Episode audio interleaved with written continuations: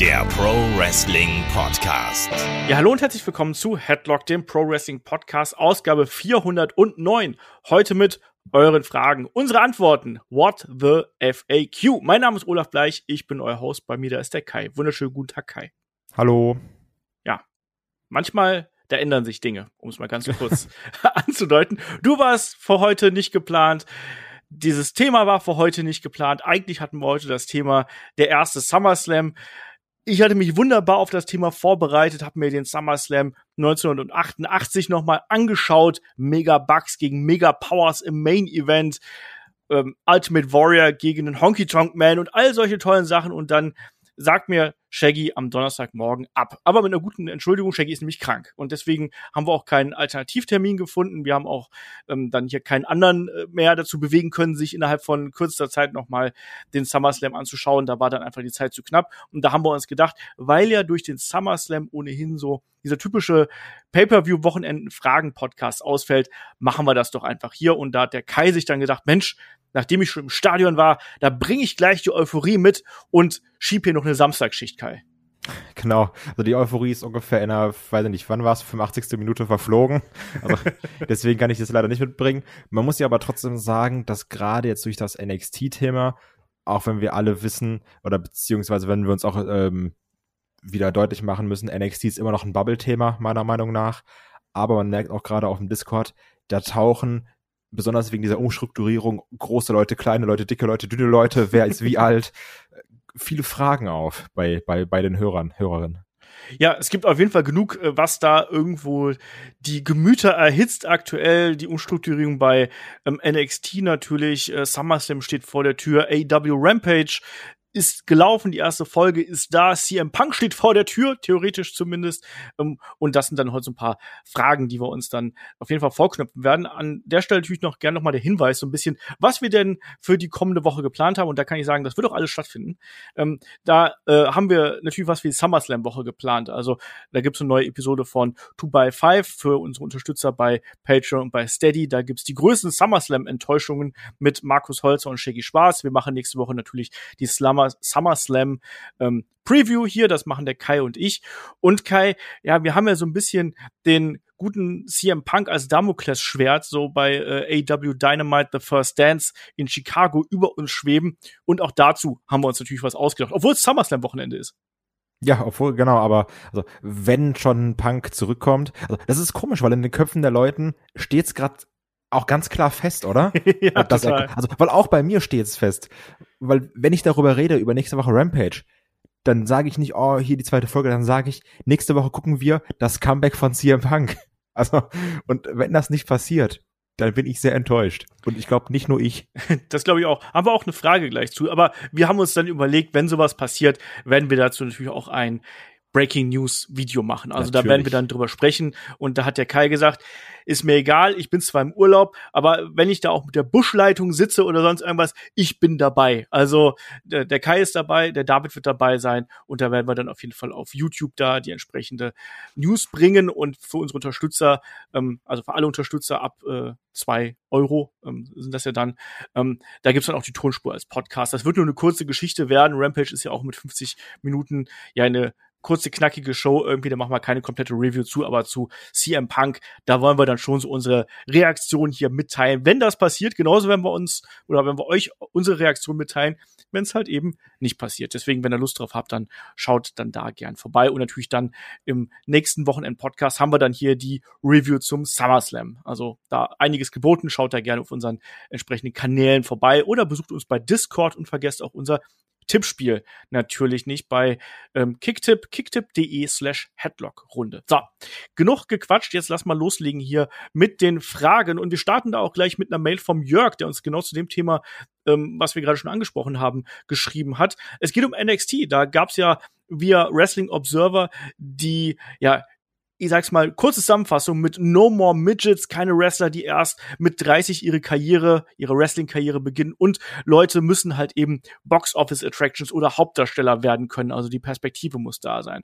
Ähm, NXT steht vor einer großen Umstrukturierung ganz offensichtlich und äh, der Jörg fragt, wie seht ihr diese Entwicklung und äh, analog dazu fragt er auch noch, wie es denn um die Personalie mit Triple H und Shawn Michaels bestellt steht. Angeblich sind ja die letzten Entlassungen, über die wir ja auch berichtet haben, an den beiden vorbeigegangen, einfach über deren Köpfe hinweg entschieden und fragt auch eben, wie denn hier so die, ja, ich sag mal so die die Spitze bei äh, NXT derzeit besetzt ist, Kai.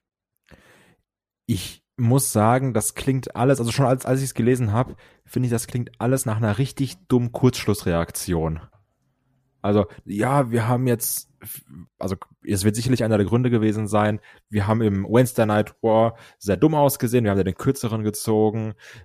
Jetzt soll sich wieder auf das Urgeschäft äh, zurückbesonnen werden, 80er, 90er mäßig, wir wollen hier die großen Stars, die großen Muskelberge. Das das klingt alles nicht zeitgemäß. Und man muss ja auch sagen, dass gerade Wrestler, die jetzt in dieses No More Midgets, äh, kleine Leute, vielleicht auch ältere, reinfallen, das waren ja auch immer die, die den Charme von NXT ausgemacht haben.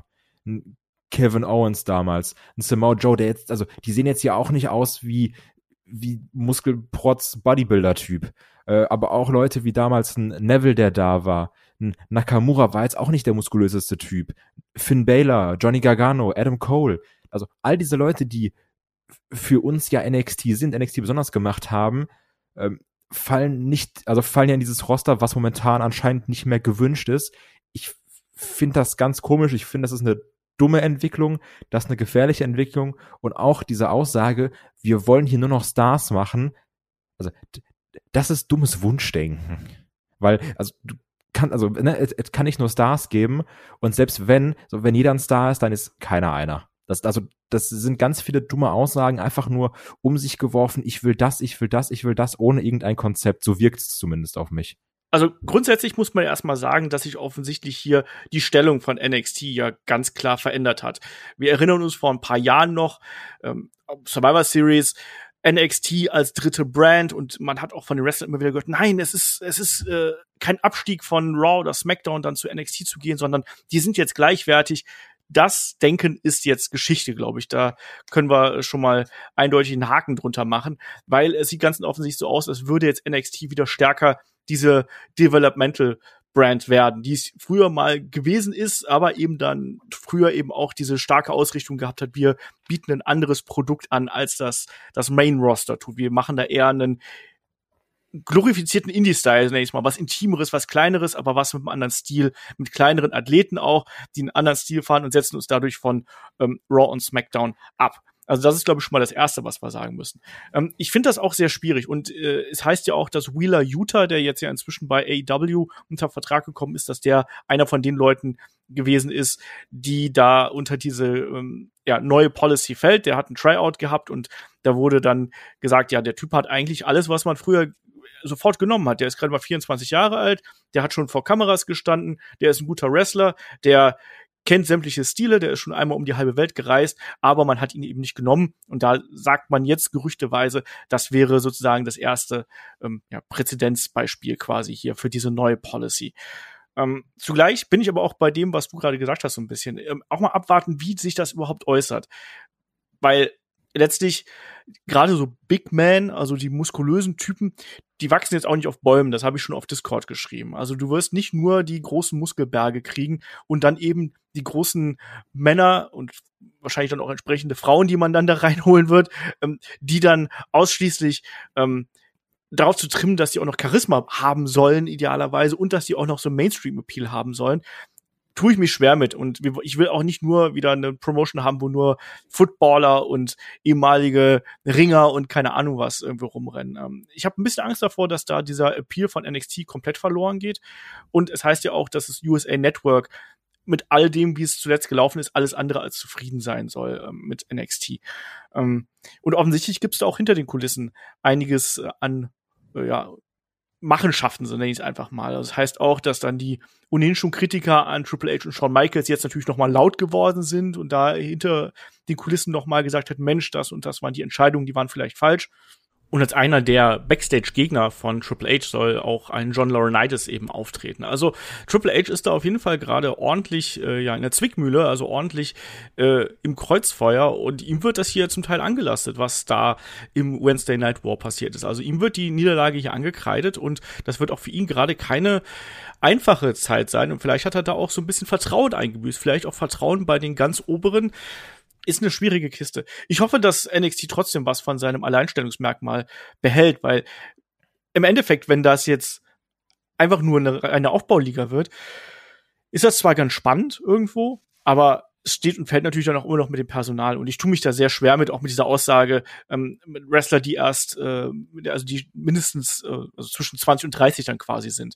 Ähm, Alter spielt nicht unbedingt eine Riesenrolle im Wrestling. Ähm, ah ja, ach, das, also das, das ist ja sowieso ganz großer Quatsch, finde ich. Ja, was also, ist damit, also, äh, nur so als Beispiel, Batista, der, der erst mit irgendwie Mitte 30 zum, zum Wrestling gekommen ist oder so, ne? Also da hätte man den nicht gekriegt. Ja, aber auch die Tatsache, dass ja ganz viele dieser größeren Indie-Stars irgendwann auch erst mit 30 oder Ende 20 gekommen sind, weil sie dann erstmal die ersten zehn Jahre, weiß nicht, durch Ring of Honor geturnt sind oder die ganzen anderen Indie-Ligen. Also das, das sind ja auch alles Vorteile oder die man nutzen kann dass du dann sagst, ja, guck mal, der ist jetzt vielleicht 32, hat aber schon super viel Erfahrung gesammelt irgendwo anders.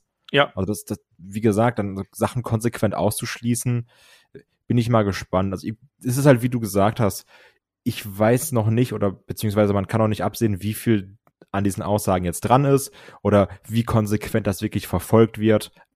Das zeigen jetzt wirklich die nächsten Monate, Wochen, vielleicht aber auch erst Jahre. Das wird dann äh, spannend, weil du musst ja auch trotzdem NXT so einen gewissen Appeal geben und wenn er jetzt wirklich nur noch das, äh, diese Entwicklungsliga ist, dann mit Leuten, die alle gleich sind, wo wir sagen, wir brauchen jetzt hier die Zwei-Meter-Typen, die jetzt cool, denen wir jetzt cool Charisma beibringen, dafür muss ich jetzt nicht gucken, ne? Ja, aber ich glaube, es sollen nicht mal die Zwei-Meter-Typen sein, aber ich glaube so, der Archetyp wäre quasi Roman Reigns. Wir wollen nur noch Roman Reigns das darum rennen haben. Ah, wie du gerade schon richtig gesagt hast, ne? wenn, wenn, wenn alle aussehen wie Roman Reigns und alle sind wie Roman Reigns, ist halt keiner mehr Roman Reigns irgendwie. Also, das ist ganz schwierige Kiste und ähm, auch solche Typen wachsen halt eben auch dann nicht auf Bäumen. Die kannst du dir nicht herbeistricken, die kommen dann halt irgendwann. Ähm, man hat diese goldene Indie-Generation jetzt mehrfach abgefischt, hat immer wieder Leute geholt. Bei einigen hat's geklappt, bei einigen hat's nicht geklappt.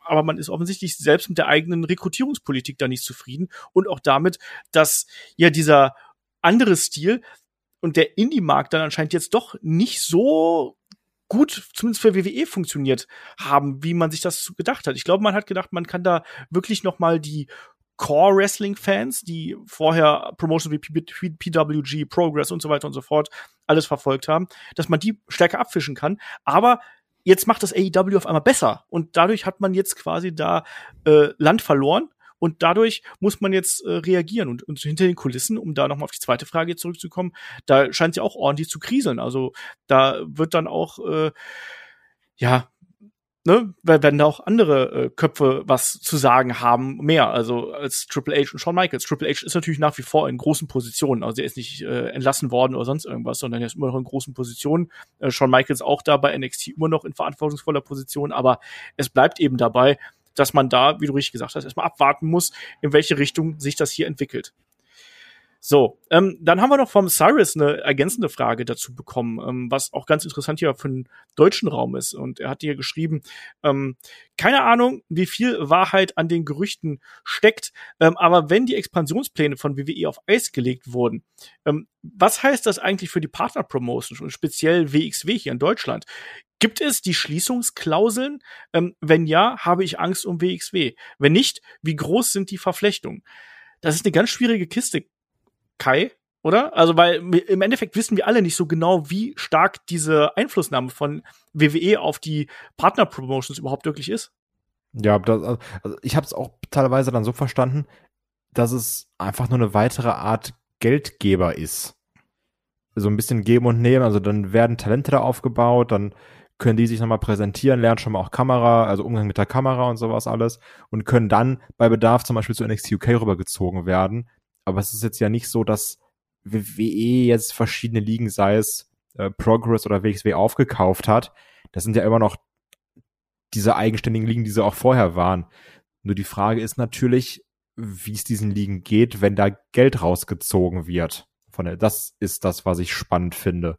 Weil ich glaube auch, also das ist jetzt alles nur natürlich Vermutung, ich meine zu vermuten, dass es der WXW jetzt in den Corona-Zeiten vielleicht nicht so gut gegangen wäre, wenn sie nicht die WWE-Partnerschaft hätte.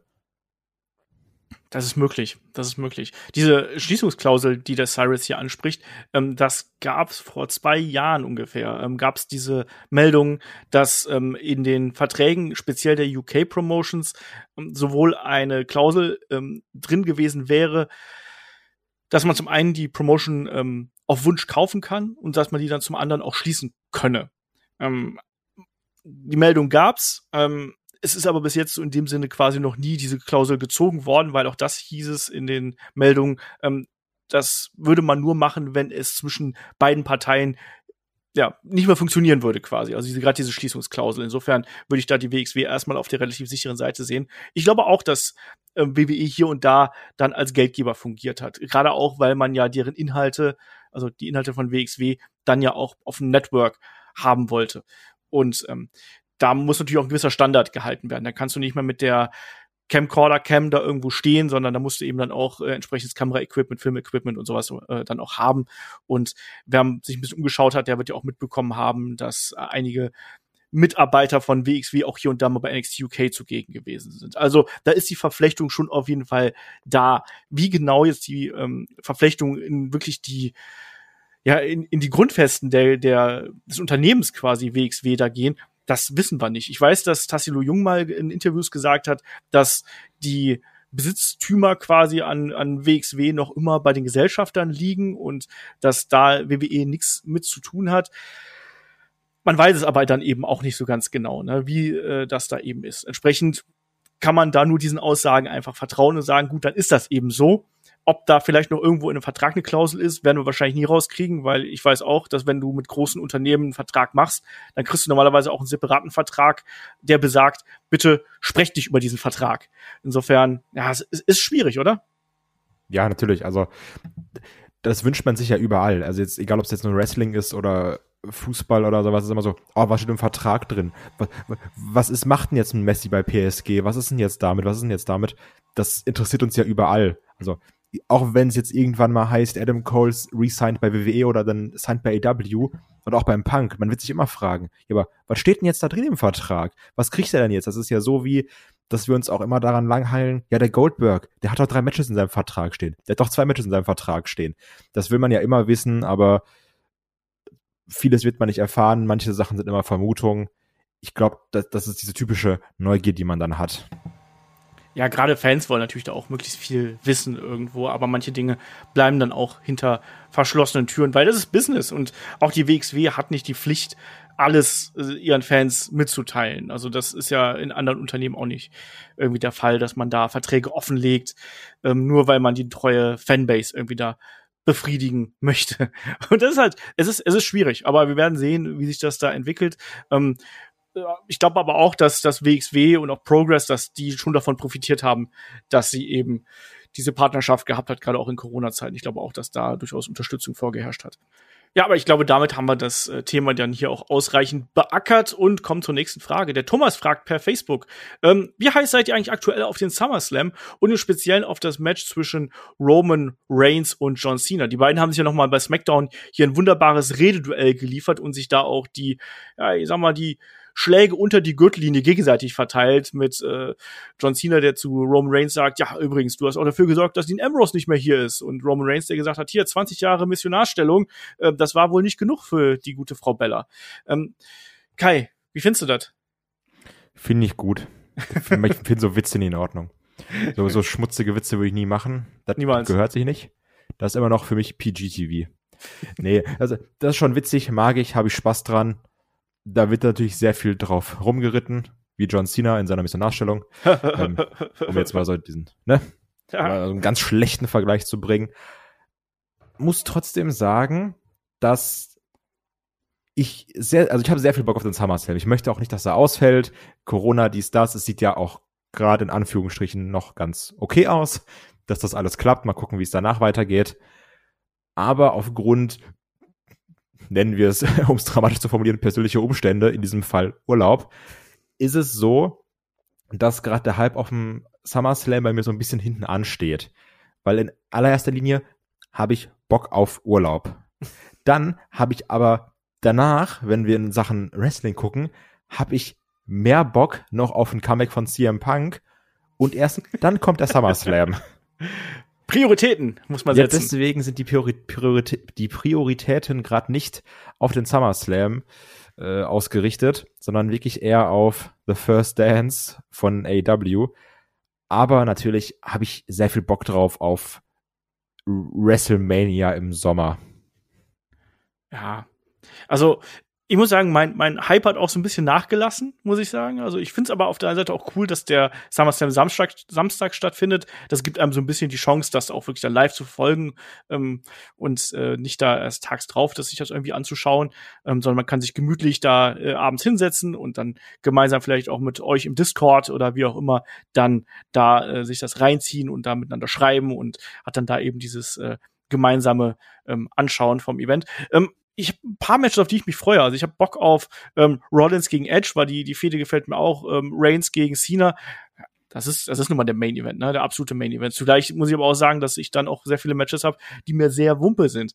Äh, und die sind großenteils bei Raw. Also McIntyre gegen Jinder Mahal, was jetzt bestätigt worden ist, klar kann man sagen, ja, hier lange Geschichte und Schwerter und überhaupt äh, und so.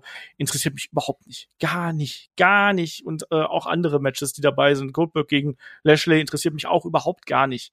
Das ähm, ist, also ich muss, ich muss wirklich da nochmal reingrätschen. Ich hab wirklich keinen Bock mehr auf diese, also was mich wirklich nervt an Part-Timer-Fäden, ist diese gleiche Scheiße immer, dass dann meist der Champion diese Fehde tragen muss, weil der Part-Timer nur so alle drei Wochen da ist. Ja. Und dann ist dann Goldberg irgendwie da, sagt wieder, yo, you're next, und bist so, ah, cool, alles Gute auch von mir. Und dann steht wieder zwei Wochen Bobby Lashley mit MVP im Ring, die irgendwas labern. Und du bist so, Mann, das ist alles scheiße.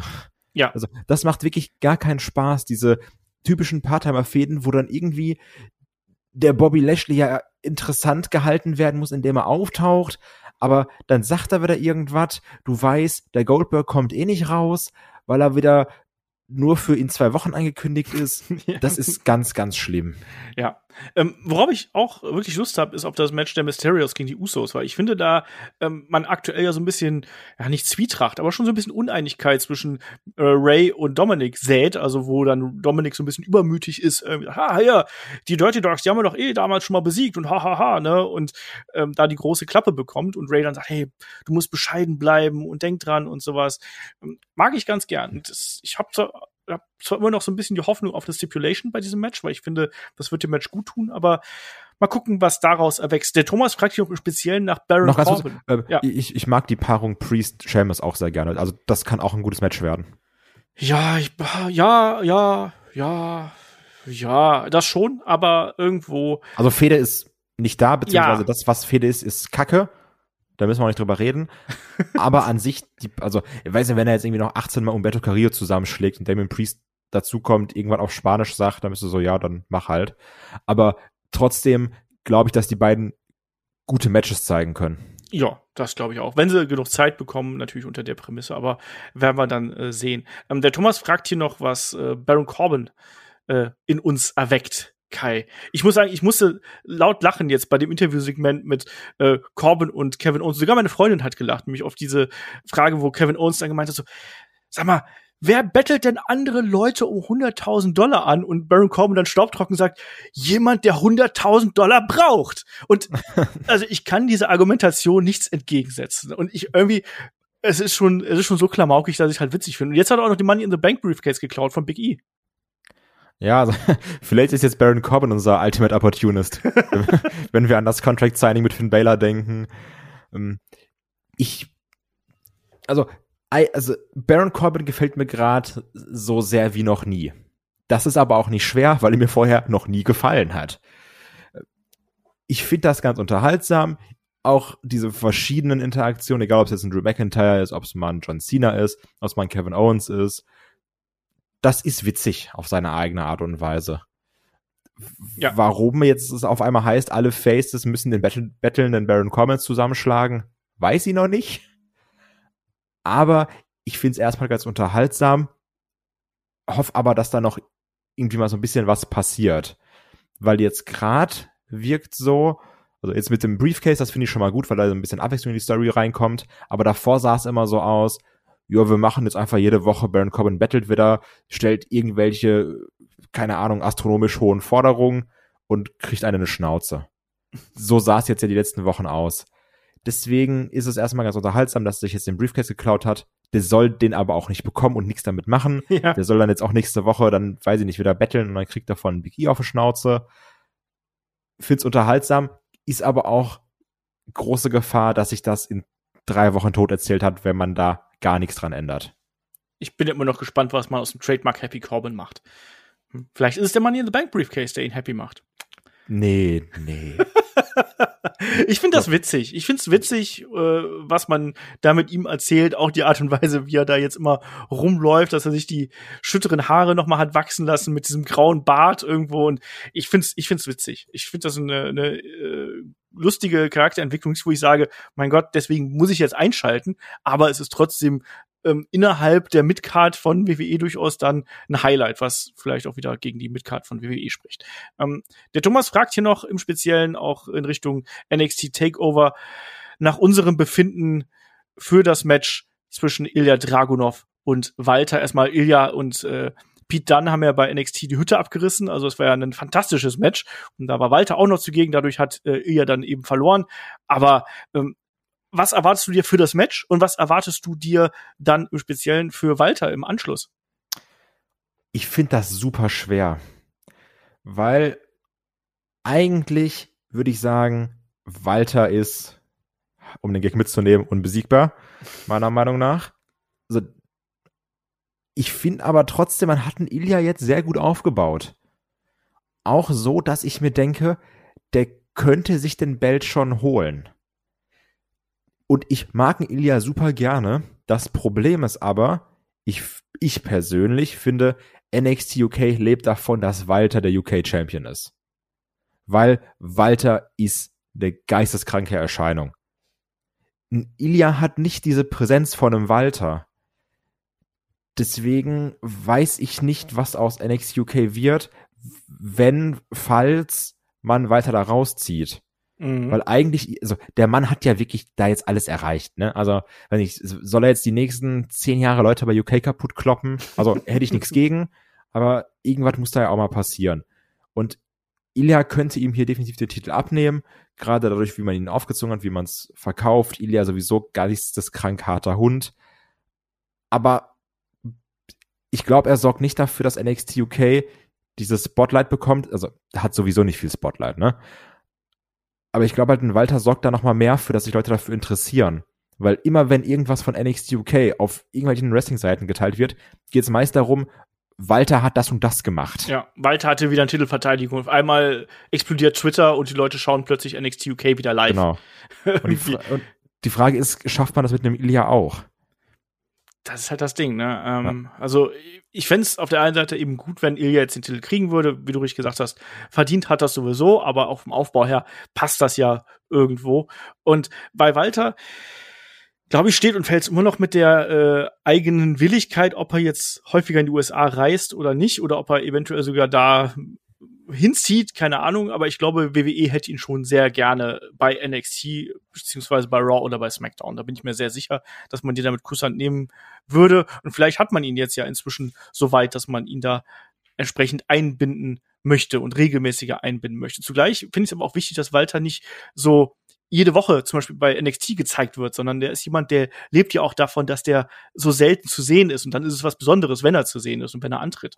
Ähm, den muss man da auch ein bisschen schützen, glaube ich, weil wenn du jede Woche siehst, wie der halt jemanden klein haut, dann nimmt es auch so ein bisschen das Besondere. Ähm, was Macht NXT Roman Reigns ja auch nicht. Ja, genau. Genau das. Ne? Und äh, was NXT UK angeht, ähm, da hast du auch absolut recht. Ich glaube aber eh, dass NXT UK für WWE ein absolutes, äh, äh wie sagt man, so, so, du verdienst da nichts raus. Wie heißt das Wort denn nochmal, was ich suche? Ich weiß es nicht gerade. Ähm, NXT UK. Ja, NXT UK. Aber du verdienst, die verdienen damit nichts, glaube ich. Sondern ja, ja. da wird nur draufgezahlt. Genau, ja. Wie heißt das denn nochmal? Ach, egal. Ähm, und das diesen Anspruch hat man, glaube ich, gerade auch gar nicht, sondern man möchte in erster Linie dafür sorgen, dass man da ein paar Talents sich sichert, die man dann im späteren Verlauf entsprechend aufbauen kann, dass man so eine, ähm, wie so ein Fließband hat. Aus Europa gehen die Leute dann zu NXT UK und dann irgendwie aus den Partner-Promotions darüber und dann einmal zu NXT und wenn sie dann richtig gut sind, dann gehen sie dann auch einen Schritt weiter.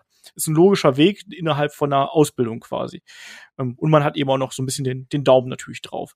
Ähm, und das ist das Problem mit NXT UK. Aber ich freue mich riesig auf das Match, also um auf die Frage zurückzukommen. Ich habe richtig Bock drauf und äh, ich habe bis jetzt noch kein schlechtes Match zwischen Ilya und Walter gesehen.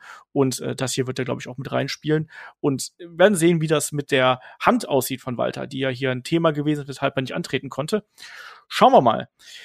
So, weiter geht's. Ähm, da kann ich direkt wieder übernehmen hier, weil ich habe ja in der letzten Ausgabe gesagt, dass ähm, mir das Deathmatch zwischen Nick Gage und Chris Jericho gar nicht gefallen hat. Und äh, habe dann auch die Frage dazu bekommen, ähm, wie mir das Match zwischen Nick Gage und äh, Matt Cardona gefallen hat bei G äh, Game Changer Wrestling. Ich muss dich erstmal fragen, Kai, hast du die, die Matches gesehen? Hast du Gage gegen Jericho gesehen? Gage gegen Jericho habe ich Ausschnitte gesehen. Hm, fand, dass alles sehr, sehr unsicher aussah. Fand, dass ein Nick Gage sehr unsicher und deplatziert wirkte. Chris Jericho war auch da also das sah alles nicht gut aus und als jemand, der damals den Fehler gemacht hat, das Asylum Match zu verteidigen, was auch nur war von Spot zu Spot, fand ich war hier auch viel Spot zu Spot und warten, dass jetzt jemand zuhaut. Ja. Das war wirklich nur, damit da Leute danach im Internet drüber schreiben, so, oh, das ist krass, das ist krass. Ähm, das war auch genau das Ding. Also ich habe auch das Gefühl gehabt, das war hier eine reine Darstellung von Gewalt. Und ich fand es wrestlerisch auch nicht gut. Ich fand es wrestlerisch. Aber das war also schrecklich. War es katastrophal in meinen Augen. Ich habe auch schon sehr viele, äh, sehr viel bessere Deathmatches gesehen äh, in meiner Zeit als Wrestling-Fan. Und das hat mir gar nicht gefallen. Ich fand es wrestlerisch äh, nicht gut. Ich fand es war eben, wie du richtig gesagt hast, es war immer nur eine Aktion, dann Pause, wieder eine Aktion, wieder Pause. Da war kein Flow drin, da war ganz wenig Athletik auch drin, bedingt durch die beiden Kontrahenten, die hier dabei gewesen sind.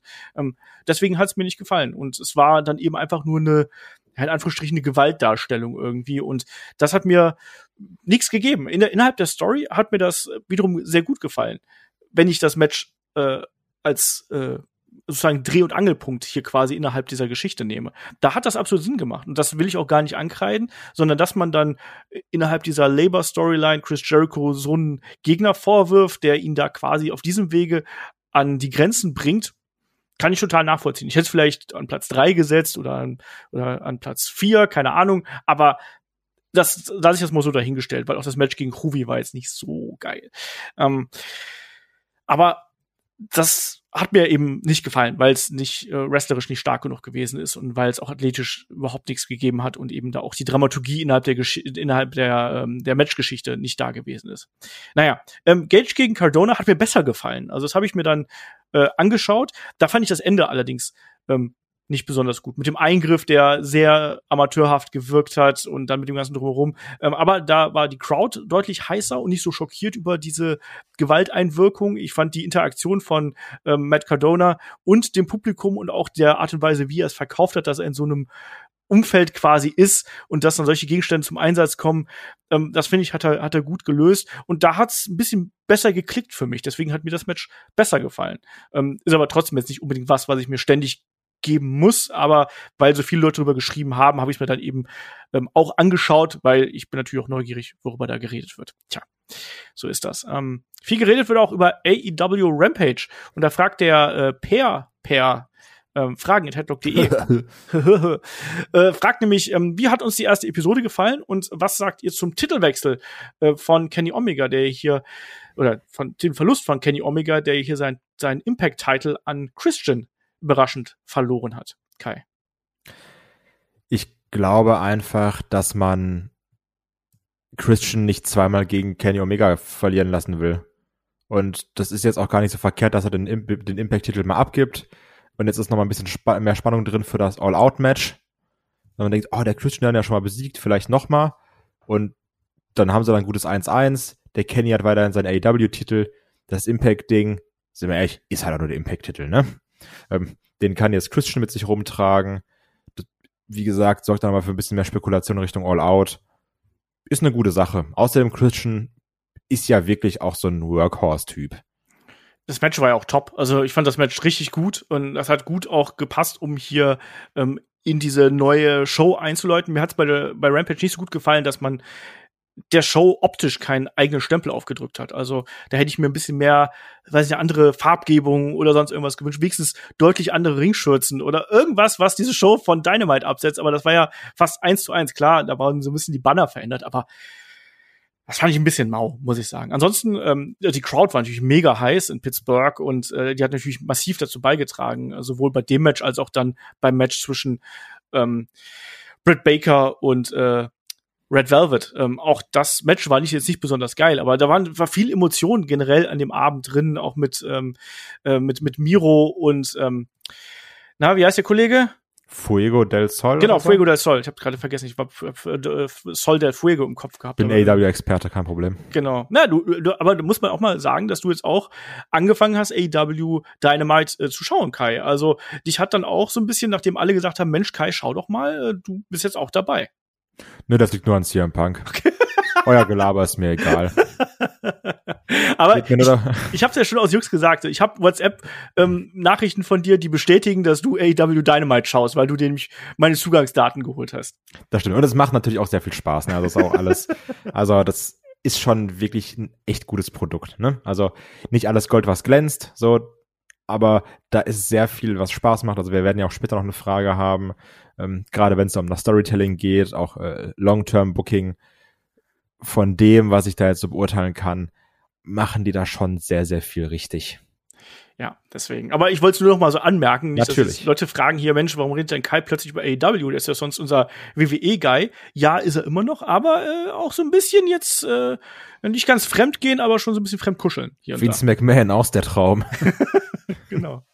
ähm, dann kommen wir auch gleich zur nächsten Frage. Der Holgemaus hat bei Discord genau das angesprochen, was du auch angegangen schon erwähnt hast. Ähm, das Unausweichbare passiert, also nehmen wir einfach mal an, das Unausweichbare passiert bei AW nicht und statt einem CM Punk kommt beispielsweise ein Daniel Bryan raus. Wie denkt ihr, würden die Fans auch darauf reagieren? Noch heftiger, weil es eine Riesenüberraschung ist? Oder werden sie enttäuscht sein und eventuell sogar den Yes-Man ausbuhen? Und ich habe dann anschließend noch hier die Frage gestellt, ähm, wie muss man denn äh, CM Punk und Daniel Bryan eigentlich einsetzen, damit sie ein Gewinn für die Company sind, Kai? Doppelfrage. Zack, zack.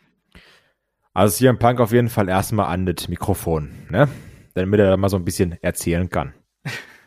Promomäßig habe ich Bock drauf. Hm wenn Punk bei Rampage nächste Woche nicht rauskommt, dann ist das nicht gut. Dann ist das auch nicht gut für AW. Also ich bin ja großer Fan davon, so ein bisschen auch mal so zu trollen und Sachen für einen Gag zu machen. Ich persönlich fände es mega witzig, wenn sie sagen würden, hier, oh, geil Rampage in Chicago, CM Punk kommt nicht raus, alle mega sauer, oder kommt er bei All Out raus. Fände ich witzig. ähm, aber der muss halt kommen. Das, das, also das wird ja quasi indirekt aktiv beworben, dass ein Punk da kommt, wenn man sich verschiedene Aussagen anhört. Also, nee, der muss schon kommen, sonst brennt da die Hütte. Auch einen Daniel Bryan da rausschicken. Ich glaube, die Leute würden natürlich trotzdem jubeln und sagen, ey, geil, das ist Daniel Bryan, ne? Also, und würden dann auch in dem Moment ausrasten. Wenn dann aber auch zum Ende der Show trotzdem nicht CM Punk da ist, würden sie sagen, warte mal. Also, deswegen bin ich jetzt eigentlich nicht hier gewesen. Ja. Also, ne, das, das wäre nicht gut. Also, es wäre jetzt nicht so nach dem Motto, oh, Rey Mysterio ist die Nummer 30, ey, cool, alle freuen sich und alle buhen dann doch, weil es nicht Daniel Bryan ist. Also, so wird's nicht sein. Das muss schon, ne, sonst steht da kein Stein mehr auf dem anderen. Gebt, gebt den CM Punk frei. Ja. Aber ich bin echt gespannt, um deine Frage darauf zu greifen, wie sie, wie sie die Leute einsetzen, weil ich kann gar nicht einschätzen, wie so ein Punk jetzt im Ring ist. Und also ein Punk hat das, was er im Ring gemacht hat, auch immer gut gemacht und auch dann gute Stories verkauft. Aber der war jetzt, finde ich ja nie so der überragende, Re also der ist jetzt ja nie über diese geilen Matches gekommen, sondern eher um das drumherum. Mhm. Und deswegen würde ich nicht mal sagen, dass Punk jetzt so einen Main-Event-Spot braucht. Der braucht da seine Fehde, dass er damit irgendjemandem was machen kann. Und Daniel Bryan sehe ich dann schon wirklich eher als Herausforderer für einen Kenny Omega. Weil das möchte ich auch sehen. Ja. Ähm, ich sehe die beiden auch in ganz anderen Rollen, ehrlich gesagt. Ich würde es hier im Punk gern wieder als Heel sehen. Ich will den nicht unbedingt ständig nur als Local Hero sehen, sondern ich will eigentlich, der ist zwar doch immer am besten dann, wenn er quasi die, wie soll man sagen, das, was man ihn erwartet, auf den Kopf gestellt hat. Das haben wir damals zum Beispiel bei Ring of Honor gesehen, wo er den Champion-Titel gewinnt. Alle so, ah, oh, geil, er gewinnt den Champion-Titel und ah, unser CM Punk. Und im nächsten Moment sagt er dann, ey, übrigens, ich habe bei WWE unterschrieben, ne? Ja? Und ich, ich nehme jetzt den Titel mit zur WWE. Hier, fickt euch. Und das, das ist doch genau das. Und dann kann man, dann haben wir den Summer of Punk gehabt und so. Und das ist doch genau das, was wir wollen, doch diesen dreckigen CM Punk haben. CM Punk als Babyface, wenn er nicht gerade diese ähm, Autoritätsperson, diese böse Autoritätsperson als, als äh, Gegenspieler hat, ist der als, als Babyface eigentlich relativ langweilig. Ja, klar, das geht irgendwo, aber ne, er ist schon besser als Heel unterwegs. Also da möchte ich ihn erstmal sehen. Der darf natürlich mal ja, warte mal ganz kurz, der darf ja. am Anfang so seinen, seinen Feel-Good-Moment haben, um den Begriff mal wieder auszukramen und der darf dann auch seine, ja, hier, ich bin wieder da und hey, voll cool. Aber ich will den eigentlich eher als jemanden sehen, der hier als Arsch auftritt, weil ich glaube, das erwarten die Leute auch von ihm. Was wolltest du sagen? Ich bin auch mal gespannt, ob man ihn wirklich in, in diese reale Rolle reinpackt, als verbitterten alten Mann. weil das ist er ja auch so ein bisschen, ne? Also bin ich auch mal gespannt. So, ja, hier so alles scheiße und WWE ist auch scheiße und Wrestling sowieso auch kacke. Also, weil AW ist ja auch dafür bekannt, gut und gerne mal gegen WWE zu shooten. Da haben wir auch schon drüber gesprochen, ob das jetzt immer äh, Not tut oder nicht. Ich glaube, gerade bei einem CM Punk, der zurückkommt, viele Fans wollen das doch bestimmt auch, oder? Ja, klar. Da sagen so, jetzt Sag doch mal so, wie der Vince, sag, sag doch mal, wie du den findest. Triple ja. H hier, große Nase. Sag doch mal jetzt was. also, bin, bin ich sehr gespannt, was da wie wo gesagt wird.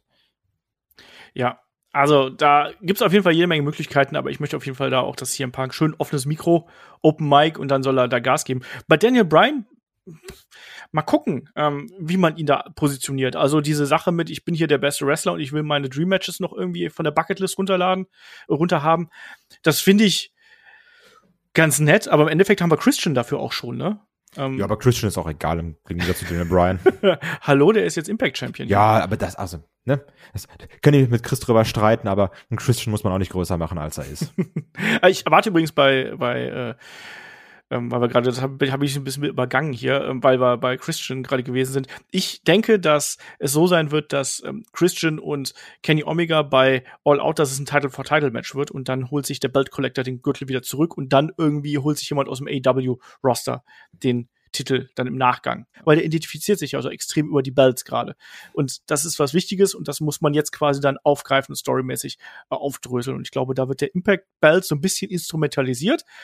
Ähm, das mag manchem nicht gefallen. Ich finde das aber ganz interessant für den Charakter Kenny Omega, der davon in meinen Augen auch ähm, sehr profitiert hat in den letzten Monaten. Und da muss man natürlich auch noch sagen, dass gerade auch ein Christian natürlich auch eine große Vergangenheit mit Impact äh, hat, war ja da auch Champion, war einer der sagen wir, frühen richtig großen Stars, die von WWE zu Impact bzw. TNA gewechselt sind. Ähm, und es gibt jetzt ja schon die ersten Meldungen, dass vielleicht Kenny Omega auch gar nicht mehr so oft bei ähm, Impact antreten wird. Also Scott Damore hat da was getwittert in die Richtung. Ähm, und wieso denn nicht äh, Christian da jetzt auch irgendwie stärker mit einbinden, weil ich glaube, die Zuschauer, die freut's, weil Nostalgia-Faktor und so. Und er ist da auch jemand, der da auch noch mal den jungen Leuten noch mal ein bisschen Auftrieb geben kann in den äh, Wochen bis All Out jetzt. Ich bin da äh, gespannt drauf, wie man ihn da auch einsetzen wird. Ähm, zurück zu CM Punk und Daniel Bryan. Also CM Punk will ich als, als, als verbitterten Heel haben. Der darf dann auch ruhig gegen Tony Khan von mir aus schießen. Ne? So, ja, wisst ihr, der ist so dämlich, der hat mir hier den bestdotierten Vertrag von allen gegeben, haha, ne? Und äh, jetzt kannst du mal sehen, was du dir ans Bein gebunden hast. Und Daniel Bryan, weiß ich nicht. Ganz ehrlich, da kann, da tue ich mich wirklich schwer mit, ob, ob man den eben aus seinem wirklichen, ja, outwork everyone, um da diesen Slogan aufzugreifen, aus diesem Gimmick rauskriegt. Aber es sind so viele Dream Matches dabei, da ist mir jetzt auch egal. Der soll einfach dahin kommen und der soll einfach einmal die ganzen Leute durchworken. Also ich will den auch noch mal gegen Pack sehen. Ich will den noch mal irgendwie gegen die Young Bucks sehen mit irgendeinem Tag Team Partner und so weiter und so fort. Da habe ich einfach riesig Bock drauf und da freue ich mich einfach drauf. Ähm, der AK Germany fragt per Discord, ähm, vor Rampage sind für L äh, All Out ähm, neben dem traditionellen Frauen Battle Royal nur zwei Matches angekündigt. Es wird Pack gegen Andrade und Omega gegen Cage geben. Ähm, wobei man äh, berechtigt vermuten kann, dass beim letzten Match noch was dazwischen kommen kann. Schauen wir mal. Also Entwicklung ist jetzt da. Die Frage kam vor Rampage rein. Ähm, die langfristigen Storylines bekommen bei AEW zuletzt vermehrt ihre Payoffs in den TV-Shows statt ähm, bei Pay-per-Views zu gipfeln. Das war zu Beginn von AEW anders. Welche Art des Bookings gefällt euch besser, Kai? Ich mag's eigentlich, wenn Sachen auch in TV-Shows ihren Payoff bekommen. Be beziehungsweise letztendlich sollte es egal sein, sondern dann gemacht werden, wie es passt. Weil AW hat ja nochmal seine Pay-Per-Views anders gelegt. Es ist jetzt ja nicht ganz strikt immer alle vier Wochen gefühlt ist jetzt ein Pay-Per-View, wie es dann bei der WWE häufig ist. Ähm, deswegen, wenn es gerade passt, einen großen Moment in die Show zu packen, also in die Weekly, dann mach's da wenn es zum Pay-Per-View passt, dann mach es da. Also natürlich sind wir alle noch ganz häufig in dieser Denke, in den Wochen wird geredet, beim Pay-Per-View, da wird gekämpft. Aber ich finde es gar nicht so schlecht, weil wir sehen uns ja immer alle nach diesen großen Momenten, wo man sich denkt, ich darf die nächste Folge nicht verpassen, ich muss wissen, was da passiert. Und sind wir mal ehrlich, wir alle kennen es ja gerade von SmackDown, aber besonders von Raw, dass wir wissen, ja, das ist jetzt eh noch zwei Wochen bis zum nächsten Pay-Per-View da wird jetzt eh wieder, weiß ich nicht, er kämpft wieder John Morrison zum 18. Mal gegen irgendjemanden, gegen den er schon gekämpft hat. Dann wird nochmal irgendeine Promo gehalten und passiert tut da nichts. Deswegen ist es eigentlich auch gut, wenn du große Momente in die Weeklies packst, um diesen Shows auch diesen Ich darf das nicht verpassen Stempel aufzudrücken. Ich finde es erstmal wichtig zu erwähnen, dass wir natürlich immer diesen Vergleich bei WWE und AW haben, aber da bei AW haben wir einfach deutlich weniger Pay-per-Views. Und deswegen ist es doch ganz klar, dass du nicht unbedingt jede Fehde bis zum geht nicht mehr strecken musst, bis unbedingt bis zum nächsten Pay-per-View, weil es ist halt Pay-per-View. Ich glaube, das ist ganz wichtig auch für das Produkt AEW, dass man gerade auch mal bei Dynamite so Spitzen bringen kann, dass du sagen kannst, ja, da äh, lassen wir eine Fehde enden und dadurch musst du AW Dynamite schauen oder wir bringen auch die Höhepunkte in den Weeklies. Das ist doch das auch was was cooles an der Sache und dass du dann auch noch mal die Pay-per-Views hast und wenn dann da was großes passiert, dann ist es halt noch mal größer, weil du weniger Pay-per-Views hast und ich mag das. Ähm, klar, es sollte sich natürlich irgendwo die Waage halten. Also wenn jetzt alle Fäden nur noch bei den Weeklies äh, enden würden, wäre das doof. Genauso finde ich es auch doof, wenn es immer so ist, dass die immer bei Pay-Per-Views enden würden. Deswegen, es hält sich die Waage und im Endeffekt ist es ja hier auch sehr positiv fürs TV-Produkt, weil du, wie du richtig gesagt hast, einen Grund hast, die Shows zu schauen.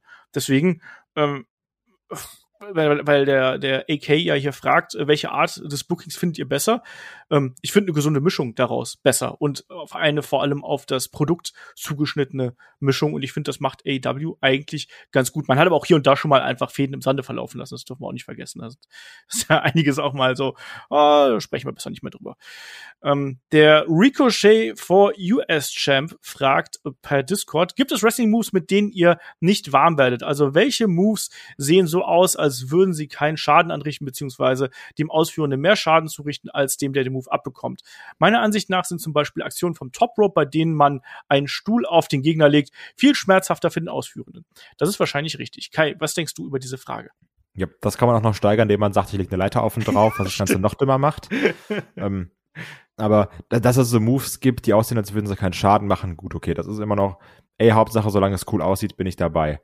Aber es gibt Moves, die hasse ich einfach. Und Moves, die ich richtig, richtig doll hasse, ich hasse Slingblade. das ist so ein Kack-Move, ne? Jedes Mal, wenn ich den sehe, also auch gerade halt dann eben in, in Baylor und in Rollins Matches, ich hasse die Aktion. Ich kann, ich weiß nicht mal warum. Also ich kann dir nicht sagen, das und das gefällt mir nicht, sondern jedes Mal, wenn ich die sehe, denke ich mir, das ist ein dummer Move, den mag ich nicht. ähm, was, was mir mittlerweile auf den Keks geht, sind eben in Multi-Man, Multi-Woman-Matches Dives nach draußen, wo dann sehr oft sehr lange gewartet wird. Ähm, und, und dass teilweise bestimmte Aktionen und Konter inzwischen so kompliziert sind von den Griffweisen her, dass es automatisch dazwischen so ein bisschen Gruckel gibt, um es mal so auszudrücken, wo dann jemand abwartet und sich überlegt, wie, wie, wie greife ich denn jetzt und so weiter und so fort. Das sind so Dinge, die mich rausbringen. Deswegen so bestimmte Dives auf Gegnermassen oder auf einfach Massen von Menschen nerven mich. Früher war es der Canadian Destroyer, weil der so überproportional eingesetzt worden ist. Die ist aktuell gar nicht mehr so oft zu sehen. Ne? Also ich glaube, weil du nicht mehr so häufig bei Indie-Shows bist. vielleicht vielleicht liegt ah, Corona auch was Gutes. Ähm, Nein, ich weiß es nicht. Aber für das, was früher jetzt derzeit kann man natürlich über Sachen wie Superkicks motzen, aber das kann man eigentlich immer und so. Aber ähm, ich bin generell inzwischen ein Gegner von diesen ständigen Dives, die wir haben. Also ständige Dives nach draußen, die dann auch relativ wenig ähm, Wirkung zeigen, weil es ja dann direkt wieder äh, reingeht. Und klar, natürlich Sachen auf, auf, auf Gegenstände, mit Gegenständen ähm, ist ohnehin immer schwierig. Ähm, da muss man einfach den Suspense of Disbelief sehr hochschrauben, damit man das alles so glaubt, glaube ich. Ähm, der Oliver fragt per Discord, ähm, ich habe gelesen, dass Ende des Jahres Peacock in Deutschland starten wird. Als Sky-Kunde soll Peacock Teil des Abos sein, das ist richtig. Ähm, heißt das, äh, man muss in Deutschland Ende des Jahres beziehungsweise Anfang 2022 Peacock haben, um zum Beispiel die WWE Pay-per-Views äh, gucken zu können? Oder bleibt es erstmal beim alten und wir hier äh, behalten unser WWE Network? Kurze, knappe Antwort. Äh, soweit ich es gelesen habe, ist es so, dass es erstmal alles so bleibt. Ähm, also das bleibt ist alles so, wie es hier ist. Genau. Also weiß natürlich nicht genau, was vielleicht in ein paar Jahren äh, da der Fall ist, aber ich gehe davon aus, dass es erstmal äh, so bleibt, dass das WWE Network beim WWE Network ist und wir uns nicht alles Sky besorgen müssen. Ähm, der David fragt, also nicht unserer David, ein David von YouTube fragt, ähm, findet ihr, dass Jake Roberts damals underrated war? Seine Promos waren ja bockstark, wie ich fand. Kai, Jake Roberts, genau deine Generation. Ja, das mit der Schlange finde ich schwierig heutzutage. ähm, wir haben ja auch schon mal eine, eine schöne Episode ähm, über Jack Roberts gemacht in Helden aus der zweiten Reihe. Ähm, war er underrated? Ich weiß es nicht. Ich meine, klar, er war jetzt nicht unbedingt der Champion, aber der brauchte eigentlich auch keinen Belt, um wirklich over zu sein. Wenn man sich die Fehde mit Rick Root zum Beispiel anschaut, die hat funktioniert, weil es die Leute geglaubt haben und weil die Chemie zwischen den beiden so groß gewesen ist. Und hätte er Champion werden können, ja, aber man muss auch sagen, dass natürlich Jack Roberts auch aufgrund seiner persönlichen Geschichte und aufgrund seiner seiner Lebensumstände, ne, Alkoholsucht und allen möglichen anderen Probleme, da natürlich auch sehr schwierig zu handeln gewesen ist. Also wenn man sich zum Beispiel mal seine WCW-Zeit anschaut, diesen kurzen Stint, den er da gehabt hat, inklusive dem Coal Miners Glove Match gegen Sting bei äh, Halloween Havoc, boah, weiß ich gerade mehr, 92 müsste es gewesen sein, 91, 92, ähm, da das war, da war das, kann man nicht mal sagen, dass er underrated gewesen wäre, sondern da war er eher overrated, dass er in so einem Match überhaupt noch steht in der Verfassung, die er damals gewesen ist. Also ich finde, Jake Roberts ist eigentlich ein gutes Beispiel für einen Wrestler aus dieser 80er, Anfang 90er Zeit, die so gut gewesen sind, dass sie Zuschauer gezogen haben, ohne dass sie einen Belt oder irgendwas gebraucht haben, sondern einfach, weil sie so gut gewesen sind. Und du sagst ja ganz richtig, seine Promos, die waren fantastisch. Und das sind die auch, weil er anders gewesen ist. Und genau deswegen haben wir ihn uns gemerkt und genau deswegen hat er auch damals Publikum gezogen. So, deswegen, ich sag mal, underrated Nö, sondern ich glaube, der war schon sehr, sehr geschätzt damals. Und der hat man als, als Draw auch absolut wahrgenommen. Aber ganz oben stand natürlich ein Hulk Hogan, gerade bei der WWF damals. Ähm, der David fragt noch, ist My Way von Limp Bizkit der beste Pay-Per-View-Theme-Song aller Zeiten für euch? Ähm, das war WrestleMania 17 damals. Ähm, Kai, äh, hast du einen Lieblings-Pay-Per-View-Song eigentlich? Ich glaube, du hast so, Limp Bizkit ist auch nicht mehr deine Generation. Nee, einfach alles von Pitbull und Florida. Das waren immer, das waren immer die besten Teams, richtig cool, fand ich richtig gut. Das hat, das hat nee. mich immer fertig gemacht, ey. Ja. Was ah. ich mochte, war auf jeden Fall, was mir so spontan einfällt, Monster von Skillet. Ja. Ähm, das war mal Hell in a Cell, meine ich. Was auch noch sehr, sehr gut ist, war Why You Wanna Bring Me Down vom Bash 2009, I think. Mm, und Oh, SummerSlam 2000 hatte auch ein richtig gutes. Ich Keine weiß Ahnung. nicht mehr, wie das heißt. ähm, also, My Way, beziehungsweise das, äh, das Video, was das Hype-Video, was dann damals zu Austin und The Rock gemacht hat, mit My Way drunter, ist auf jeden Fall eines der geilsten Hype-Videos, was es gibt. Und ich muss auch sagen, ich fand damals auch Limp Bizkit cool. Ist halt so. und äh, wahrscheinlich eines der besten. Aber wenn man gerade aus dieser Generation kommt, bin ich auf jeden Fall dabei. Ja, genau, es ist äh, You Gotta Move von Aerosmith. Okay. Das war auch sehr gut. Keinen Schimmer. Jo, nächste Frage. Der Revolvermann 420 äh, fragt per YouTube. Übrigens, Revolvermann, toller äh, Nickname. Ich musste, ich musste an Tyler Bate denken. Der ist doch in manchen Städten äh, bei der WXW damals Schnurrbartmann gerufen worden. Passt. Genau. Äh, und der, der Kollege fragt hier, ich habe eher eine These als eine Frage. Ich vermute, dass die WWE keine großen Superstars mit Absicht mehr aufbaut. Ab einer bestimmten Größe bzw. Popularität ist der Ruf aus Hollywood nicht mehr ähm, allzu weit weg und die WWE will bzw. kann nicht mehr ähm, Topstars finanziell halten. Siehe The Rock, äh, Batista, Cena und so weiter und so fort. Also die Frage ist hier, um es kurz und knackig zu machen, ist eher Hollywood hier quasi die große Konkurrenz und nicht eine andere Promotion, weil Hollywood ist in der Lage quasi die großen Stars abzuwerben. Kai, wie siehst du das? Ja, da hat auch geschrieben, macht weiter so mit Tedlock. Es macht mega viel Spaß, bei euch beim Quatsch zuzuhören. Liebe und Küsschen gehen raus. Ne? Genau. Ne? Also das Lob kann man auch ruhig noch vorlesen. Küsschen gehen zurück. Genau, Küsschen gehen zurück. ich glaube, das ist so ein bisschen Internet-Bubble-Denken. Das ist jetzt so, als würde ich sagen, ja, die Schalke ist jetzt in der zweiten Liga, die halten, die bauen extra keine großen Stars mehr auf, weil so ein Sané, der wurde ja auch dann von City weggekauft. Also, klar, ist eine andere Sache, weil Schalke kriegt dafür Geld oder sowas, oder auch im Fall von ganz vielen anderen Spielern nicht, weil man Verträge nicht verlängert, anderes Thema. Hm, nee, also das, warum soll sich denn selber irgendwo beschneiden und sagen, wir bauen jetzt keine großen Stars auf, weil die könnten irgendwie irgendwo anders hingehen? ist ja egal, weil der ist ja trotzdem noch mit dir in Verbindung. Also klar, so ein The Rock hat es jetzt geschafft, sich davon loszulösen und ist auch ganz vielen Leuten bekannt ohne Wrestling. Ähm, beim Batista jetzt vielleicht, den bringt man noch mehr damit vielleicht in Verbindung und John Cena auch. So The Rock, der, der steht jetzt für sich selbst, auch wenn der trotzdem noch von gerade Leuten von früher mit Wrestling in Verbindung gebracht wird.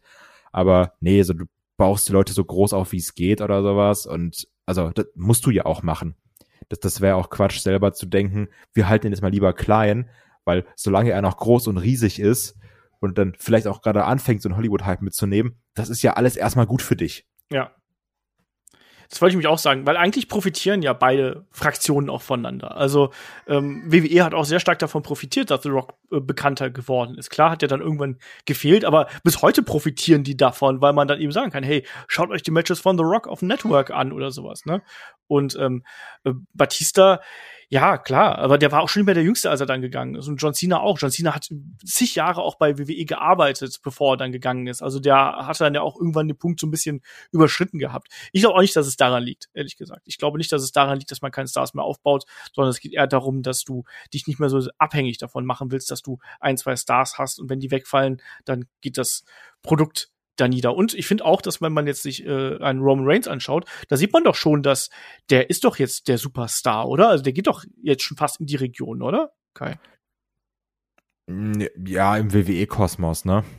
Ja, ich glaube jetzt, also Mainstream-Media außerhalb nicht so wirklich. Hallo, der war doch ich auch äh, bei, wo war der? War nicht bei, bei, bei Fest? War der nicht auch da irgendwo dabei? Ja, da war er, da hat er aber keinen Satz gesagt der stand da rum und, und war dann irgendwie ein bisschen cool, aber ist nicht mehr klar. Natürlich hat er jetzt auch, ne? Also, also Cena hat ja natürlich auch klein angefangen und vielleicht wird er auch dann in Roman da irgendwann hingehen.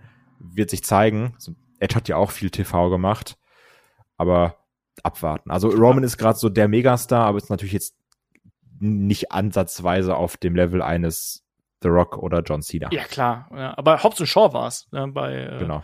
Ja, gerade mal kurz. Ich glaube, der hatte wirklich aber auch keine Line. Das kann sein. Ah, ja, ich weiß es nicht. Ich, ich habe den Film irgendwie vor zig Jahren mal gesehen. Ich weiß es nicht mehr ganz genau. Ähm, dann der Shinko hat noch gefragt, ähm, wie würdet ihr euch eine perfekte Wrestling-Karriere wünschen von Debüt bis Karriereende? Debüt mit Knall, Hochwirken über NXT, erstmal mit Card Champion, direkt WWE Title Picture Tag Team, lange Karriere, kurze Karriere, Auszeit wie CM Punk und so weiter und so fort. Kai, für dich sind ja noch alle Türen offen. Bei mir ist es ein bisschen schwierig. Das stimmt. Also ich mache das noch, wenn Corona vorbei ist, starte ich da durch. Ja, und wie machst du es dann? Hochworken, weil hochschlafen. Hochschlafen. denn wir alle mögen es oder gerade so Leute, wo man sagt, oh, den finde ich aber ganz geil, ist ja immer das, wo man den Weg als Fan mitgehen konnte. So, sei es jetzt wie zum Beispiel bei dem Daniel Bryan, ähm, das, was jetzt ja auch viele Leute bei einem Hangman vorhersagen, den ich übrigens irgendwie cool finde. Den mag ich. So, das, weil ich, Cowboy, das ist gut. Das, das, das spricht den, den Kind Kai an. Ja, und jetzt auch Papa geworden. Ja. Ne? ja, das spricht mich nicht an. Ja, mich schon. Siehst du, da hat jeder seine eigenen Sachen. Ich finde cool, weil er ein Cowboy ist, du, weil er Papa geworden ist. Ich finde meinen Grund besser. Ja. Das, Nee, also sowas mag ich, dass man dann wirklich mit dem Wrestler diesen Weg mitgeht, dass man sieht, okay, jetzt hat er sich vielleicht erstmal den einen, seinen ersten Belt geholt, das ist dann irgendwo ein Midcard-Belt oder vielleicht auch ein Tag-Team-Belt und dann irgendwann steigt er auf ins, also natürlich dieses Wunschdenken, das ist heutzutage alles nicht mehr so, müssen wir nicht drüber reden, wenn man sich die letzten Debüts bei der WWE anguckt. Aber das finde ich ist so das, das Gute, bis es dann irgendwann gipfelt im WrestleMania Main Event. Siehe Daniel Bryan. Ja, ich glaube auch, dass das so der, der Weg ist. Aber im Endeffekt ist doch dieser Weg auch irgendwo so. Du kommst ja, also es ist ja die wenigsten Fälle, wo du dann, ja, wie jetzt ein Dominic Mysterio, der quasi direkt äh, da ins, ins, ins kalte Wasser geworfen wird. Aber ansonsten, ähm, aber Seamus war auch so, oder? Der hat Was? direkt den WWE-Titel gewonnen. Ja, Seamus, aber der war halt vorher auch schon äh, hier in Europa aktiv und so. Aber ja, klar. natürlich. Ja, aber ja, aber ich finde natürlich auch diesen langen Weg dann auch, äh, was ich, was ich ganz spannend finde, und da bin ich auch wieder ein bisschen oldschool, ich finde diese, diesen Ansatz mit, man sollte mal quasi äh, auch mal in Japan gerestelt haben und zum Beispiel oder eben auf verschiedenen Kontinenten gerestelt haben, um das, um andere Stile zu kennenzulernen. Sowas finde ich zum Beispiel ja, also das, auch ganz interessant. Ich bin jetzt übrigens auch bei, von meiner Antwort von seiner WWE-Karriere ausgegangen. Ne? Also ja. wenn wir noch davor ansetzen, natürlich trainieren, durch die Indies reisen, alles mitnehmen, äh, äh heute London, morgen Bielefeld, dann nächste Woche Kutenholz, dann auf einmal Mexiko, äh, dann übernächste Woche Japan. Das kann ganz, ganz, ganz, ganz, ganz, ganz schlimm und anstrengend sein, aber auch ein paar geile Jahre. Ähm, der Stiawuscher, irgendwie sowas. Ähm, fragt per Discord, ja, immer mit euren Nicknames. Ey. Ich denk, müsst dran denken, wenn ich Fragen bekomme, dann muss ich die, auch, die Namen auch vorlesen können. Ähm, er fragt auf jeden Fall, welche ist die beste Wrestling-Doku, die jeder gesehen haben sollte? Kai, hast du eine Lieblingsdoku? Boah, das ist schwierig. Ähm, um im Mainstream zu bleiben, ich liebe fast jede 24-Doku von WWE die sind überragend gemacht. Die mag ich. Aber sonst, also, ich finde, viele Wrestling-Dokus sind relativ düster, oder? Wenn ich jetzt auch so an Dark Side of the Ring denke, also viel ist es eher, dass es die Schattenseiten des Wrestling zeigt. Das stimmt. Ähm, ich habe, also, wenn du mich fragst, welche Wrestling-Dokumentation habe ich am häufigsten gesehen, dann ist es The Rise and Fall of ECW. Ähm, weil die finde ich wirklich geil. Also in der Art und Weise, wie es geschnitten gewesen ist und wie es aufbereitet worden ist, äh, die Blicke hinter die Kulissen, ähm, die mochte ich da extrem gerne. Und deswegen würde ich das äh, mal hier vorne wegnehmen. Ähm, klar, du hast dann so diese Klassiker ne, mit äh, Bret Hart, Wrestling with Shadows zum Beispiel, was so einen extremen Blick hinter den Vorhang damals äh, gegeben hat und so. Also das sind so die, die, die mir so ja auf, auf Anhieb irgendwo so, äh, so eingefallen sind, welche ich irgendwo mag, die ich damals, die ich damals äh, sehr oft äh, gesehen habe. Ja, aber klar, mittlerweile also auch der, die, äh, die Doku über Andre the Giant, ähm, äh, die zuletzt veröffentlicht worden ist, die fand ich auch sehr interessant, weil die eine mir noch nicht so ganz bekannte Seite von Andre the Giant auch gezeigt hat. Stimmt, das war so die, die letzte, wo ich dann auch sehr überrascht gewesen bin. Aber Dark Side of the Ring auch sehr spannend. Ähm, dann fragt der äh, André P. noch per Discord, der hat einen vernünftigen Nickname. Ähm, was muss passieren, dass WWE und USA Network sich darauf einigen, die dritte Stunde Raw zu streichen, Kai? Gar nichts, weil in der dritten Stunde das meiste Geld verdient wird, mit Abstand. Ja. Das ist eben einfach so, da sind die Gagen für ähm, die Werbeblöcke umso höher und deswegen macht man das nicht. Hm. Ganz einfach. Es geht, geht gar nicht darum, ob wir die jetzt geil finden, ob da die großen Geschichten zusammenlaufen oder sonst irgendwas, sondern es geht schlicht und ergreifend darum, das Geld zu verdienen. Zack, bumm, aus. Deswegen, nein, wie Kai sagt. Ähm, der AIC91 fragt, ist Impact Wrestling nicht die eigentliche Resterampe der WWE, da sie gefühlt alles sein, an denen weder die WWE noch AW äh, noch Interesse haben? Ähm, also wie beispielsweise Kurt Hawkins, Mark Cardona, Heath Slater, W. Morrissey und jetzt zuletzt auch No Way Jose, Aiden English. Ähm, Kai, wie siehst du das? Absolut, ja. 100 Prozent. also ich, es gibt dieses, ähm, das, es gibt dieses eine Meme, wo, weiß ich nicht, ist es ein Drache oder sowas ist, der hat drei Köpfe, zwei normale, einer so, sieht so ja. richtig dumm aus. Ja. Und das ist immer WWE AW Impact. Und Impact ist der dumme Kopf. Und nicht, weil Impact ein schlechtes Produkt ist oder sowas, aber Impact, Impact wirkt immer wie so der blöde Bruder. Oder sagt sich, ja, der hat schon das Herz irgendwie so am richtigen Fleck und er macht jetzt auch eigentlich nichts Schlimmes, aber der ist so ein bisschen langsamer. Und so wirkt Impact auf mich. ich muss erstmal hier so ein bisschen zur Ehrenrettung sagen. Also ich mag W. Morrissey in der aktuellen Rolle extrem gern und ich mag auch. Ich, ne? Ja. Ich bin einfach froh, dass er da jetzt seinen Platz gefunden hat und hoffe, dass es für ihn vernünftig weiterläuft. Ja, also Weil, ne, also die beiden haben mir sowieso damals immer gefallen und jetzt auch ein Big Cass früher, so ein guter Typ gewesen. Also jetzt nicht überragend, so, wo du gesagt hast, Mann, okay, das ist der nächste Star, aber irgendwie, weiß nicht, hatte der was und dann hatte er ganz, ganz, ganz, ganz, ganz, ganz viele Probleme und dann Varakin hatte er wieder ganz, ganz viele Probleme und ich hoffe, dass er da jetzt einfach seinen Spot gefunden hat und man ihm da jetzt so ein bisschen hilft und unter Kontrolle hält. Das klingt böser, als es gemeint ist. Das finde ich ganz gut. Und abgesehen davon, also auch die Leute, die jetzt hier genannt worden sind, die helfen ja auch der Promotion durchaus. Ne? Also Klar. die bringen natürlich auch einen gewissen Name-Value mit, die Wrestler, die jetzt hier genannt worden sind. Und entsprechend, warum nicht, wenn die frei sind? Die müssen ja auch irgendwo arbeiten. Du kannst ja da nicht, also das ist halt eben auch für sowas, was, wir haben ja diesen Resterampen-Podcast über WWE-AW gemacht. Und ich habe dieses, diesen Begriff habe ich ja aufgenommen, und da gab es ja dann auch äh, sehr hitzige Diskussionen, also auch inklusive in, in unsere Richtung, so ein bisschen reißerisch formuliert. Man muss ja auch mal triggern dürfen.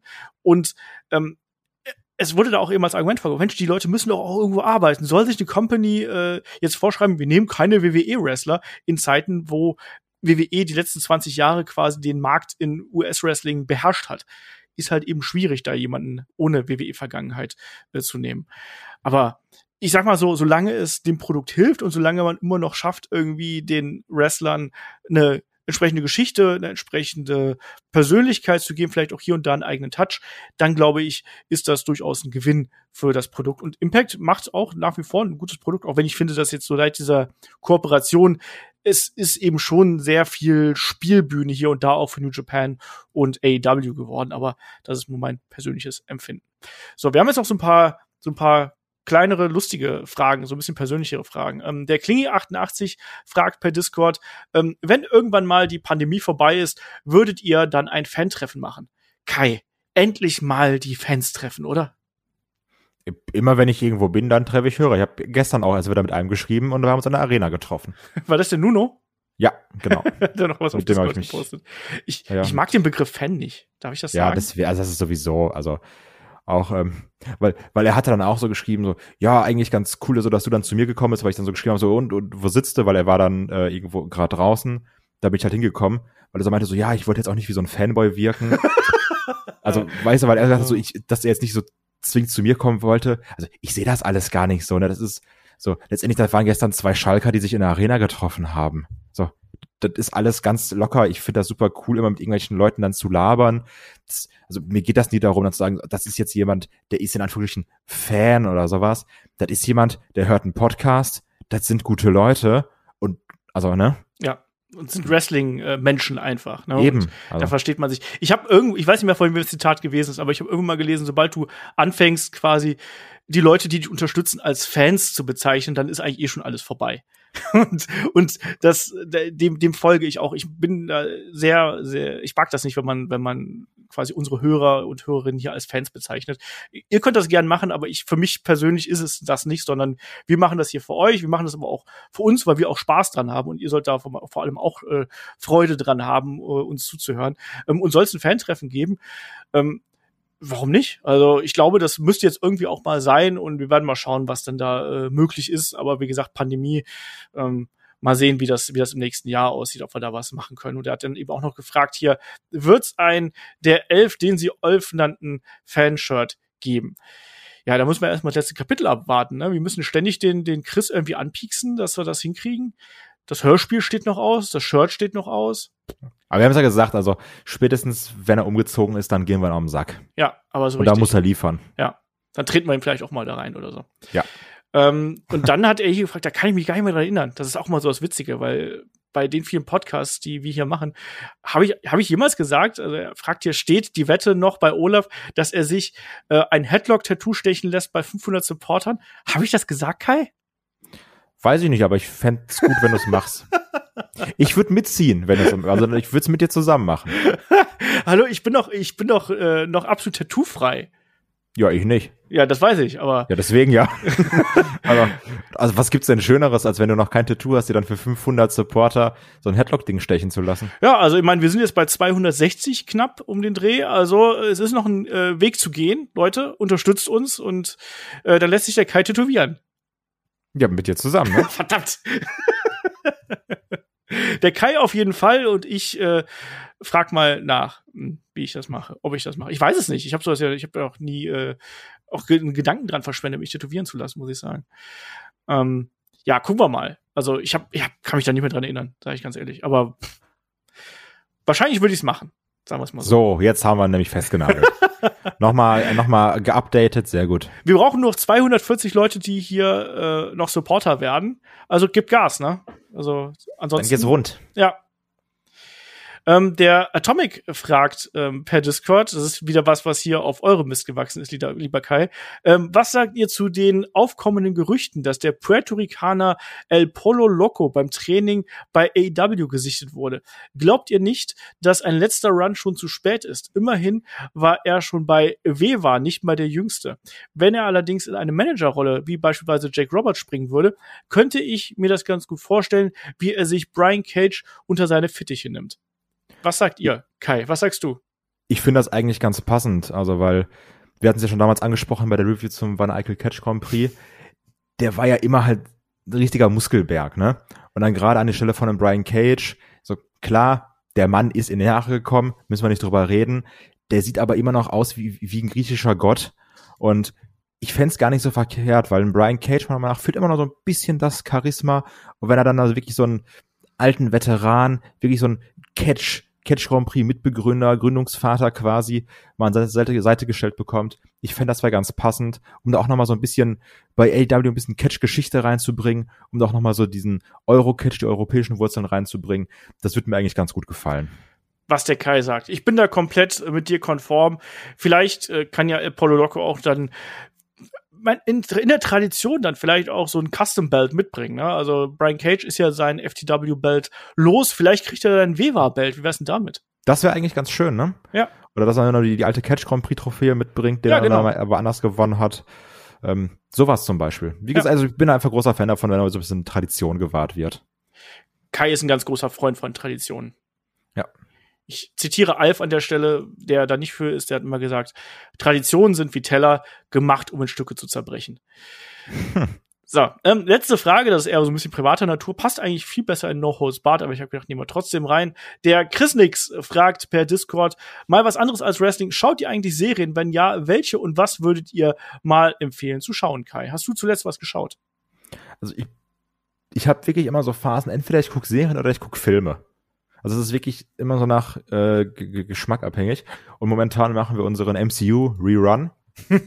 wegen gerade die ganzen MCU-Filme. Natürlich auch, weil ich vorher Loki, WandaVision und ähm, Falcon and the Winter Soldier geguckt habe, die alle sehr viel Spaß gemacht haben, gerade wenn man Marvel-Fan ist. Jetzt gerade läuft ja natürlich What If, was auch geguckt wird, ebenfalls Marvel-Serie. Deswegen bin ich gerade eher so filmmäßig viel unterwegs und guck dann abends meistens wholesome Content und zwar übers Join, äh, über die Join-App, die wir uns jetzt gemacht haben. Ein weiterer Streaming-Dienst übrigens, äh, Join Plus dann geholt. Und darüber gucken wir immer. Das war, als wir bei WWE in London waren und auch in Kanada. Die haben da das Food Network. Da laufen nur Kochsendungen den ganzen Tag. Okay. Und da haben wir so eine Frau entdeckt, die heißt Pioneer Woman. Die lebt irgendwie auf so einer Ranch und die, die haben dann da so Kühe und so was alles und da kocht die immer und dann, dann steht die da in meiner Küche und ist am Kochen und dann ist da manchmal so ein Cut zum Mann, der da gerade irgendwie die Rinder zusammentreibt mit den Kindern und das finde ich nur geil. Das geht 20 Minuten. Das, das ist so richtiger Wohlfühl-Content. Okay. Das brauche ich manchmal. ähm, ich habe Wohlfühl-Content habe ich Wrestling irgendwo. Ähm, nee, das ist immer Aufreg-Content, das Arbeit. Ach so. ähm, nee, also ich habe ja meine tägliche Serie, die ich schauen muss, also mit GZSZ, aber ich glaube, das war nicht so der Tipp, den er haben wollte. Äh, ich habe zuletzt äh, Masters of the Universe habe ich gesehen. Da gehen die Meinungen sehr zu auseinander, um es mal vorsichtig auszudrücken. Ich mochte die aber. Ähm, weil es was anderes gewesen ist und weil es mir die andere Seite von diesem Universum gezeigt hat. Und ich, mir hat das gut gefallen. Außerdem war es halt schön zum Durchgucken. Das war so Hirn an und ab die Post. Ähm, Loki und der äh, Falcon and the Winter Soldier stehen bei mir noch auf der Liste. Und deswegen habe ich ja extra letztens äh, Disney Plus neu abonniert. Und ich habe es natürlich noch nicht geguckt. Was habe ich geguckt? Stark. Was habe ich geguckt? Thor Dark Kingdom, diesen Scheißfilm.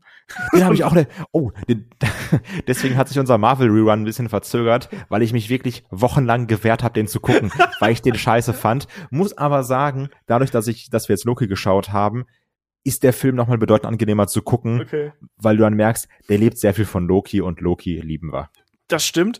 Ich weiß, dass ich, als ich den damals zum ersten Mal sehen wollte, habe ich, glaube ich, drei Anläufe gebraucht, weil ich immer auf halber Strecke eingeschlafen bin. Als ich den zum ersten Mal geguckt habe, das war vor drei Jahren, ich weiß es gar nicht mehr. Da hat Schalke in die Bundesliga-Saison gestartet mit fünf Niederlagen und hatten dann ein Spiel gegen Mainz zu Hause. Dort haben sie 1-0 gewonnen. Ich war im Stadion, habe mich geisteskrank abgeschossen. Und dann bin ich, hat äh, Maddie mich noch abgeholt, dann haben wir den Film geguckt. Ich bin nach 15 Minuten eingeschlafen im Sitzen. also lag höchstwahrscheinlich nur am Film. Ja, ja, natürlich, nur am Film. Ähm, ansonsten zurück zum, zum Thema. Ähm, zuletzt haben wir Ragnarök geguckt auf äh, Netflix die fand ich auch ganz geil, muss ich sagen. Also so ein bisschen die nordische Mythologie. Ich bin irgendwie gerade bei Tor verhaftet, merke ich gerade so ein bisschen. Ja, das, ich habe das auch, weil ich jetzt Valhalla gespielt habe. und dann habe ich wieder gedacht, ach man, God of War war eigentlich auch ganz cool und ach ja. Was bei mir jetzt wirklich auf dem Pile of Shame liegt, was unbedingt noch abgearbeitet werden muss, ist The Boys. Das will ich ja. unbedingt noch schauen. Es weil alle sagen, das ist sehr gut. Ja, aber ich muss aber auch sagen, dass ich zuletzt ähm, es ist gar nicht so einfach, so äh, die Filme und Serien noch zu schauen wegen wegen Kind und so. Also das habe ich halt schon gemerkt, dass ich da meine ähm, meine meine Guckgewohnheiten abseits von Wrestling schon ein bisschen geändert haben, weil es wirklich dann schwierig ist, dann auch diese Zeiten zu nutzen und manchmal ist dann auch einfach so, dann bist du halt auch so platt und dann denkst du dir, ha, gucke ich jetzt irgendeine Serie, auf die ich jetzt richtig Bock hab? So in dem Sinne, da muss ich mich jetzt erstmal drauf einlassen und konzentrieren und äh, oder gucke ich irgendeinen Film, den ich schon tausendmal gesehen habe. Ich hatte letztens auch so den Moment gehabt, so, ja, äh, es ist ruhig, Kind schläft, ich war irgendwie total platt, ne, weil äh, Arbeit und Podcast auch noch dazu und dann so, ja, eigentlich könnte man jetzt Loki and the Winter Soldier gucken und dann so, äh, Loki and the Winter Soldier ist auch geil, äh, Loki gucken ähm, und dann so, ja, aber ich bin eigentlich zu müde, mich drauf zu konzentrieren. Und dann habe ich Lethal, Weapon geguckt. Ja, das ist bei mir aber ähnlich. Aber ich, ich hatte immer so, ja, jetzt musst du dich dann irgendwo 40 Minuten, 50 Minuten konzentrieren. Und dann entscheide ich mich dagegen und habe jetzt, glaube ich, in den letzten, weiß ich, zwei Wochen drei oder vier Staffeln How mit der Mother geguckt. Weil das ist so, hier mal 20 Minuten, da mal 20 Minuten, das kannst du so einfacher einschieben. Ja, ja, ja. Deswegen war ich auch ein großer Fan von ähm, Master of the Universe. Ich wollte auch Castlevania unbedingt nochmal weiterschauen. Ähm, und auch, ähm, äh, ähm, wie heißt es? Wie heißt nochmal die Amazon-Serie, die Superhelden-Serie? Ähm, Invincible. Invincible habe ich äh, ah, das, das, geschaut. Ja. Auch sehr also, gut. Ich dachte gerade, weil du Amazon so komisch gesagt hast, so. äh, habe ich so, so, meint er jetzt so Frauenkriegerin oder was meint er jetzt gerade? nee, Amazon, Entschuldigung. Ich, du weißt doch, Shaggy hat sich über mich lustig gemacht, weil ich äh, den, den E-Book-Reader Kindle genannt habe und nicht Kindle. Kindle heißt es, ne? Ja, Kindle heißt es auch einfach nicht. ja, aber es ist, ist Schwäbisch.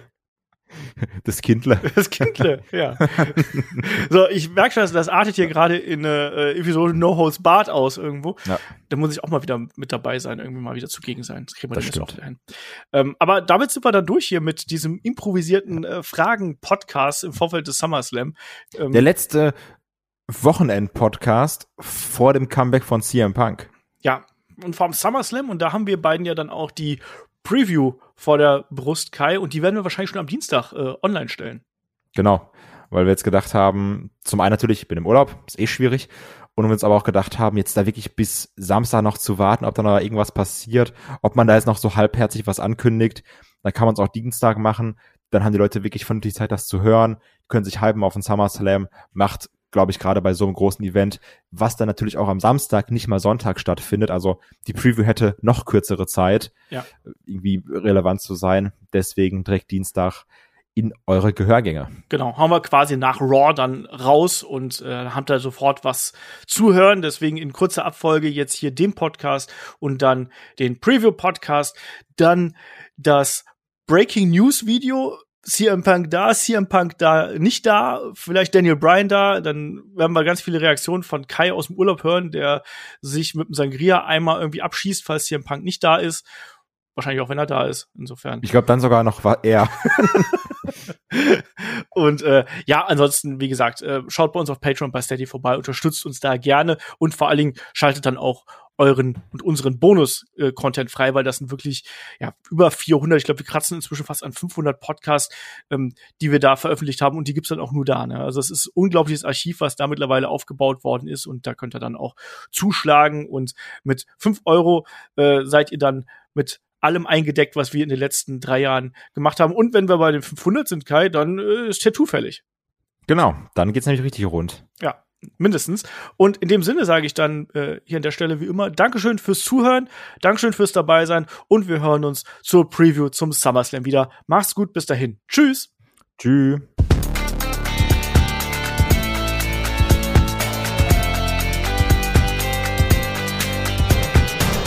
Headlock, der Pro Wrestling Podcast.